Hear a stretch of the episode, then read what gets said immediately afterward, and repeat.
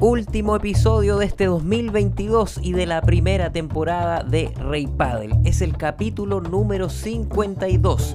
Cada semana de este año estrenamos un episodio para ustedes, siempre hablando de pádel, por supuesto. Hoy cerramos la temporada con Emilio Forcher, el titular de la marca de paletas Sidespin, que lleva más de 30 años en el mercado, conoce de cerca a varios de los mejores jugadores del mundo y con él analizamos los hitos de este año 2022 en cuanto al pádel se refiere. Hablamos de esta agotadora temporada para los jugadores porque compitieron como nunca antes. Hablamos también de los número uno de LeBron Galán. Hablamos de los varios cambios de pareja que hubo esta temporada. Hablamos de la aparición del circuito Premier Padel. Hablamos también del mundial que obtuvo Argentina en Dubai. De eso y más con el gran Emilio Forcher en el cierre de esta, la primera temporada de Rey Padel. Rey Padel. Emilio Forcher, amigo de la casa, bienvenido a Rey Padel, ¿cómo estás? Gracias Manu, ¿cómo andan? ¿Cómo está todo por Chile?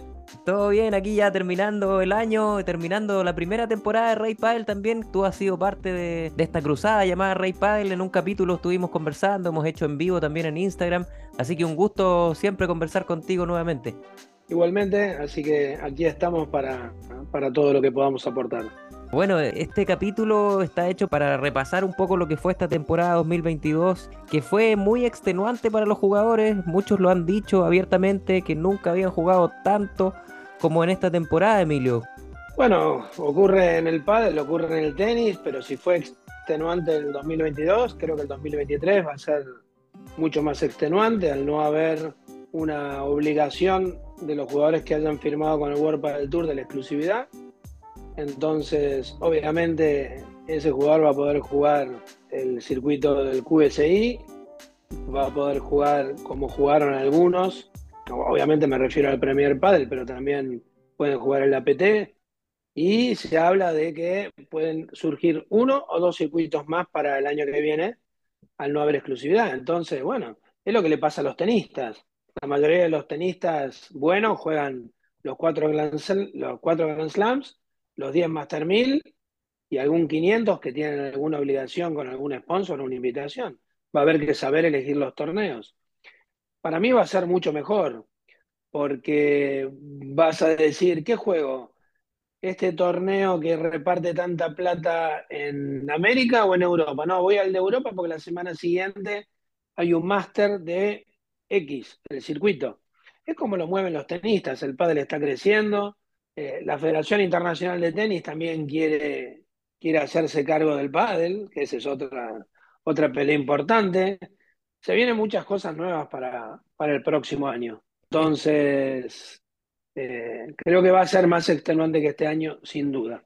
Esto, claro, se está ordenando en el camino. El tema es que, que como tú dices, se empieza a, configurar tal como es en el tenis, ¿no? Que el jugador va eligiendo los, los torneos que jugar durante el año, armando su propio calendario, mezclando en este caso algunos circuitos en el pádel, pero el problema es que el, ranking no es el mismo en, los circuitos. Bueno, yo creo que a la larga o a la corta van a tener que unificar, sobre todo los torneos como el Premier y el, y el World Padel Tour, que son torneos que reparten unas grandes sumas, eso va a tener que unificarse. Obviamente todavía hay egos y, derechos que cada uno se adquiere por sí mismo, que van a tener que dejarlo de lado, eso también va a tener que ser consensuado con los jugadores. Entonces, debería haber un ranking único como existe en el tenis, y así juegues un challenger, eh, los puntos eh, se van sumando. Es imposible en un deporte internacional que hayan distintos rankings, me parece un mamarracho. También hay que entender que el World del Tour, que tenía exclusividad hasta el año que viene incluido, eh, da un paso atrás ya no pidiendo exclusividad. Entonces yo creo que vamos a tener que llegar a eso si, si el deporte se precia como un deporte serio e importante. Parte de todo eso, Emilio, tiene que ver con la aparición del circuito Premier Padel que eh, vino con mejoras en los premios en dinero, con em, promesas al jugador de pádel de tratarlos como tenistas en cuanto a tratarlos mejor. Es la promesa que hacía el circuito. ¿Cómo lo viste tú, Emilio? Bueno, Eh, tú lo has dicho. ¿Cómo tratan al jugador? 10 puntos. ¿Cómo han subido los puntos, los premios en metálico? 10 puntos. ¿Cómo televisan cancha 1, cancha 2, cancha 3? 10 puntos. En lo demás, 5 eh, es generoso. Para mí hay, bueno, esto hay que aprender, ¿no? Hacen un montón de cosas bien, pero bueno, desde el punto de vista de la difusión, que es lo que te interesa a ti y a mí, no tenemos dónde sacar información. Muchas veces yo les pido a los propios jugadores que manden una foto para decir cómo salen, porque no hay. Te dicen, no, a la noche cargamos los resultados. A la noche es tarde. La noticia es en el momento y con una foto. No importa si Manu le ganó a Emilio 6-3 y lo escribimos. Van a quedar una foto tuyo con el puño levantado, con la pala. Bueno, aquellos que, como yo, que tenemos una marca, nos interesa que nuestros jugadores estén fotografiados desde las primeras rondas eh, para poner en nuestras redes y demás. Ahí no es 5, ahí es 1. Sobre todo que ya fue hablado muchas veces, pero bueno, lleva un tiempo hacerse cargo de, todas las cosas. Mil veces discutí con el World del Tour, con quienes tengo una gran relación, de que van periodistas y, sacamos una foto de un accidente o de algo y no te dejan subirla. Eh, tenés que subir lo que nosotros subimos a nuestras redes, pero ¿para qué me voy a Italia con lo que, o a Europa o España o cualquier lado con, con el gasto que significa si no puedo sacar fotos? Bueno, de a poco todos van entendiendo cómo es el deporte, te dicen, bueno, en la Champions tú no puedes subir nada. Eh, si eres eh, Juan de los Palotes, sí, pero si eres conocido, no. Eh, yo creo que es un deporte muy nuevo que ha crecido demasiado rápido y todos están aprendiendo, ¿no? Creo que los jugadores, los circuitos, los organizadores, todos están aprendiendo porque esto fue una explosión que obviamente en la pandemia lo catapultó y que ahora se está decantando, no crece la misma velocidad, pero sigue creciendo. O sea que estamos hablando de, millones y millones de personas y de nuevas federaciones, que es lo que necesita el Comité Olímpico Internacional para declarar al pádel como un deporte olímpico, no la cantidad de los jugadores. Hablando de, los número uno, ¿no? De Lebron Galán, que acaban esta temporada otra más eh, como pareja número uno. Tú, Emilio, que, que has visto otros número uno, viste por años la, pareja de Vela con, Juan Martín Díaz, número uno, y tienes esa perspectiva para mirar a estos número uno. ¿Cómo los ves? ¿Cómo será el futuro? Eh, ¿Tienen para, para varias temporadas? Eh, ¿cómo, ¿Cómo lo ves tú, que ya tienes un ojo entrenado para eso?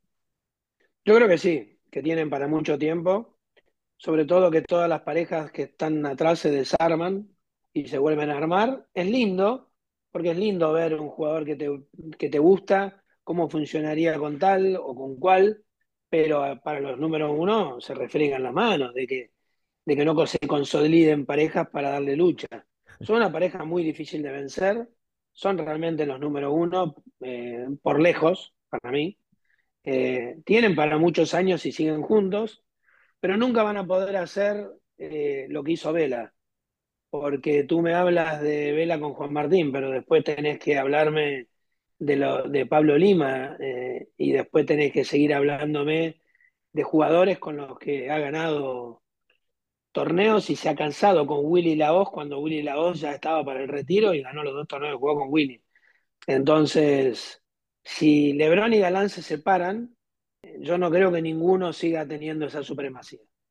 Juntos son una cosa separados, no creo que puedan mantener ese número uno. Y llegar a 16 años, bueno, estamos hablando, si bien son jóvenes, de algo muy difícil de lograr como logró Vela, ¿no? Pero bueno, eh, hoy por hoy para mí son lejos los número uno. Me extraña que pierdan sets o que terminen ganando en un tercer set de una final porque, nada, tú los ves y si no fuera por chispazos o desencuentros por la personalidad de Lebron, deberían ir por una autopista con todos los torneos ganados, perdiendo algún set, pero no, no perdiendo torneos como han perdido. Emilio, y, lo decías tú que ellos se frotan las manos con tantos cambios de pareja últimamente. ¿Crees tú que los cambios hoy día son más frecuentes y, los, jugadores se dan menos tiempo para los procesos? Eh, ¿Están más ansiosos con los objetivos? ¿Los objetivos son a menos plazo que antes? Yo veo que tener una pareja en el pádel eh, es mucho más difícil que tener una pareja a lo largo de tu vida. Porque con esa pareja que vos tenés en el pádel, tenés que convivir, tenés que hacer viajes. Vos fijate cuántas parejas hay del jugador veterano con el joven.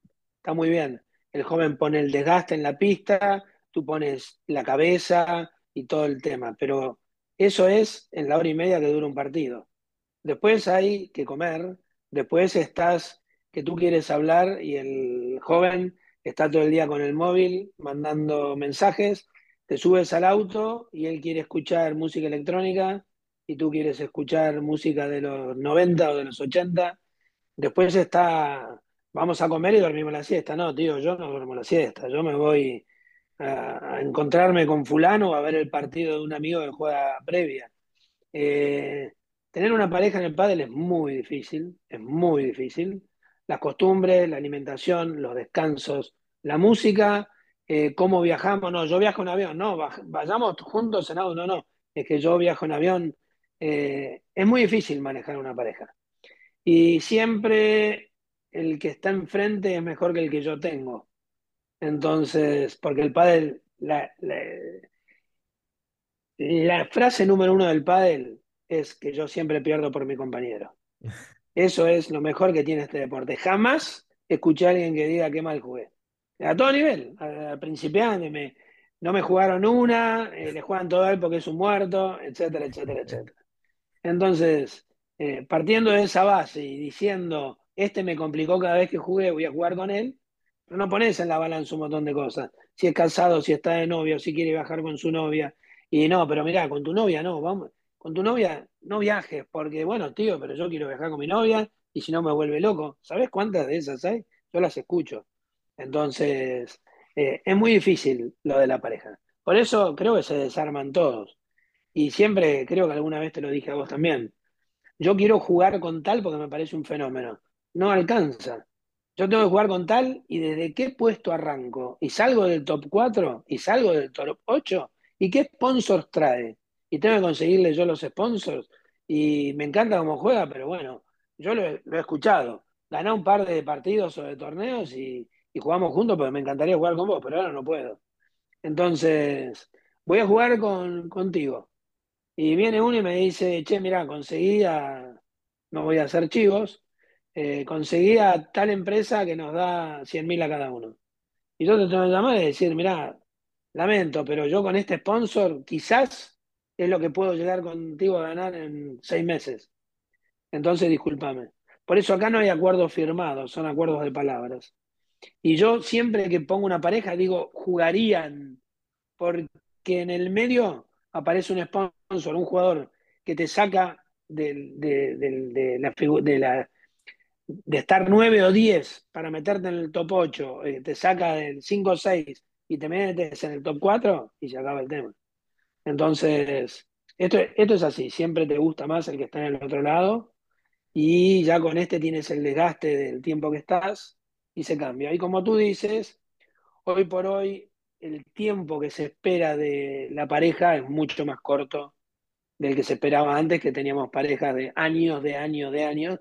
Bueno, se separó la pareja mítica Tello Chingoto y, bueno, entiendo que Tello no define, pero yo me acuerdo que lo vi debutar en el primer pádel a Tello con Navarro y era ver quién erraba más. Y yo puse, ¿cómo te extraño, Fede? Porque un jugador de revés se puede dar el lujo de tenerla contra el vidrio, de pegarle con la punta, porque sabe su compañero no erra. Ahora, si vos errás y ves que tu compañero erra, y bueno, entonces eh, te vas poniendo loco, tratás de terminar el punto antes y demás. Entonces, ojo, ¿eh? Es, una, es un monumento al jugador de derecha que pocas veces hablan de él, pero es el que le da la seguridad con su solvencia para que el compañero de revés defina de todos lados. Emilio, otro de los hitos del año, el Mundial, que iba a ser en Qatar, terminó siendo en Dubái y que terminó con Argentina campeón en una final muy electrizante y que devolvió a Argentina el título que por los últimos años había estado en España. ¿Cómo, cómo viste ese mundial? ¿Cómo viste el título de Argentina, Emilio? Bueno, primero te debo decir que me decepcionaste bastante, porque cuando me hablaste del título mundial pensé que me ibas a saludar por Scaloni y por, por Messi. Doble este, campeones mundiales, ¿eh? Entiendo, entiendo que ustedes no pudieron jugar el Mundial, que me parece una locura, porque Chile, bueno, de hecho nos ganó de Copa América. Eh, o sea que Chile es un equipazo, así que entiendo un poco la frustración de Chile. Eh, más allá de la broma, volvamos al Mundial de Padel. Bueno, 50 y 50.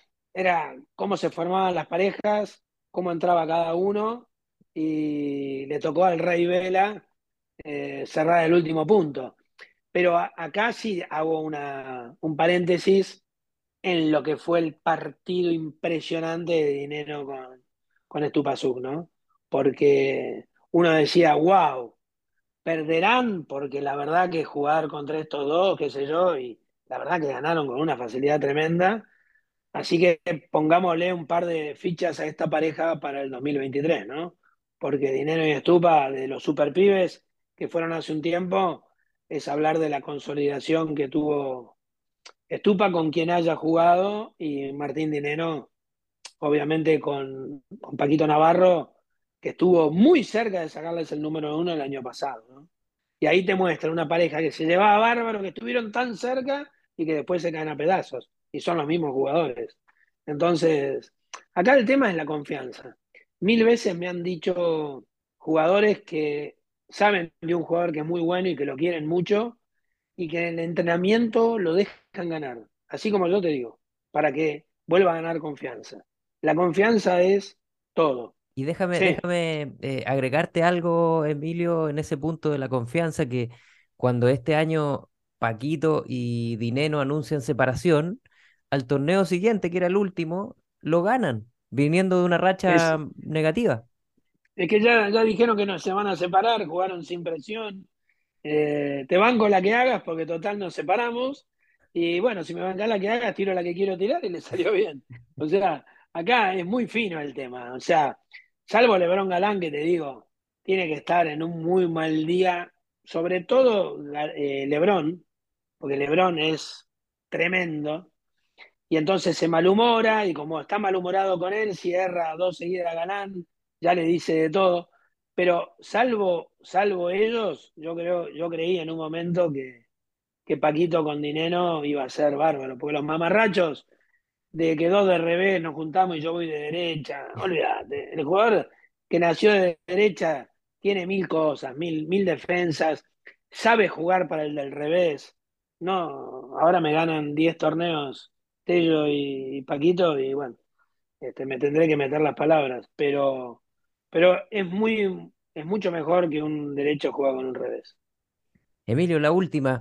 Argentina campeón del mundo, bueno, en fútbol, pero en pádel este año. Eh, bueno, el boom que tiene el pádel hoy día y que en Argentina te quería preguntar, ¿cómo lo, lo palpas tú eh, como titular de, de Sidespin, de esta mítica marca de paleta? como también testigo de, de, los clubes que aparecen, de la gente que se ha sumado al deporte. ¿Cómo lo ves tú y cómo lo palpas y cómo nos puedes transmitir cómo ha explotado en Argentina? Asunto que ya ocurrió en los 90, pero me parece que hoy día es, está amplificado por varias veces. No, no en cantidad de jugadores, varias veces amplificado. El tema que en los 90 fue un boom y lo jugaba Doña Rosa, Margarita y cualquiera que en su vida había hecho deporte, pero como el pádel era furor, jugaban. Hoy los que juegan al pádel saben jugar al pádel hay mucho más torneos, hay mucho más interclubes, hay mucho más centro de entrenamiento, algo más parecido a lo que es España. Esa es la diferencia del 90 con lo de ahora. El deporte está consolidado por jugadores, no por gente que nunca hizo un deporte y como creyó que era fácil, entraba una cancha de pádel. Eh, no se da abasto la fábrica de césped, no se da abasto las fábricas de vidrio. Si tú quieres comprar una cancha hoy, tienes una espera muy, muy grande. Yo fabriqué las primeras canchas en el 94 y sigo fabricando en la Argentina. Tenemos un promedio de 6, 7 canchas eh, mensuales, pero porque no tenemos más producto, porque si no podríamos fabricar 10 o 15. De hecho, estoy en Uruguay y en Uruguay este mes vamos a estar colocando 8 canchas eh, y es Uruguay. Así que sí, el, el crecimiento es muy grande. Argentina tiene muchos problemas de importación. Hoy, por ejemplo, casi no hay fibra de vidrio, entonces el 60% de las fábricas están paradas, el otro porcentaje está con la cuarta parte del personal y cuando no haya, cuando haya fibra va a faltar foam, que es importado y viene de Inglaterra, te dan un dólar una semana, otro dólar la otra semana, entonces un poco el crecimiento del padre está frenado por este contexto comercial económico de la Argentina. Emilio, muchísimas gracias por conectarte con nosotros. Un honor tenerte en nuestro último capítulo de nuestra primera temporada. Así que mm, nada, pues agradecido. Eh, te esperamos por Chile. Este 2023 esperamos concretar la visita a la fábrica de Sidespin. Y aprovecho de darte el pase para que invites a la gente a descubrir las redes sociales y acercarse a tu marca. Perfecto. Yo soy Emilio Forcher Henninger en Instagram. Ahí coloco todo lo que pasa en el pádel del mundo Sidespin Argentina, que es, como tú has dicho, la marca que fundé hace 30 años y que todas las novedades de la marca también están en ese Instagram. En Facebook estamos como Emilio Forcher and Sidespin, donde también coloco actualidad deportiva y todo. Y el agradecimiento es a ti, porque cerrar el último programa como protagonista me llena de orgullo y felicitarte por tu trabajo, porque cada vez es más conocido. Porque mucha gente me ha, me ha llamado y me ha dicho, che, esto que dijiste en Rey Paddle, y realmente me asombró tu alcance. Así que un gusto, un gusto haber sido el que hizo el cierre de este 2022 y esperamos que con los primeros del 2023 hagamos un balance. De todas maneras, ahí vamos a estar conectados, Emilio. Muchas gracias. Un abrazo grande desde Chile. Un abrazo para ti y todos tus oyentes. Un abrazo. ¿Quieres que tu marca le hable al oído acerca de 100 padeleros y padeleras cada día? Muy fácil, escríbenos a nuestro Instagram, arroba reypadel, donde además tenemos concursos, transmisiones de torneos y noticias de clubes. También recuerda escucharnos todos los viernes a la 1.30 de la tarde en el programa Pauta de Juego 105.1 en Santiago y pauta.cl en todo el mundo.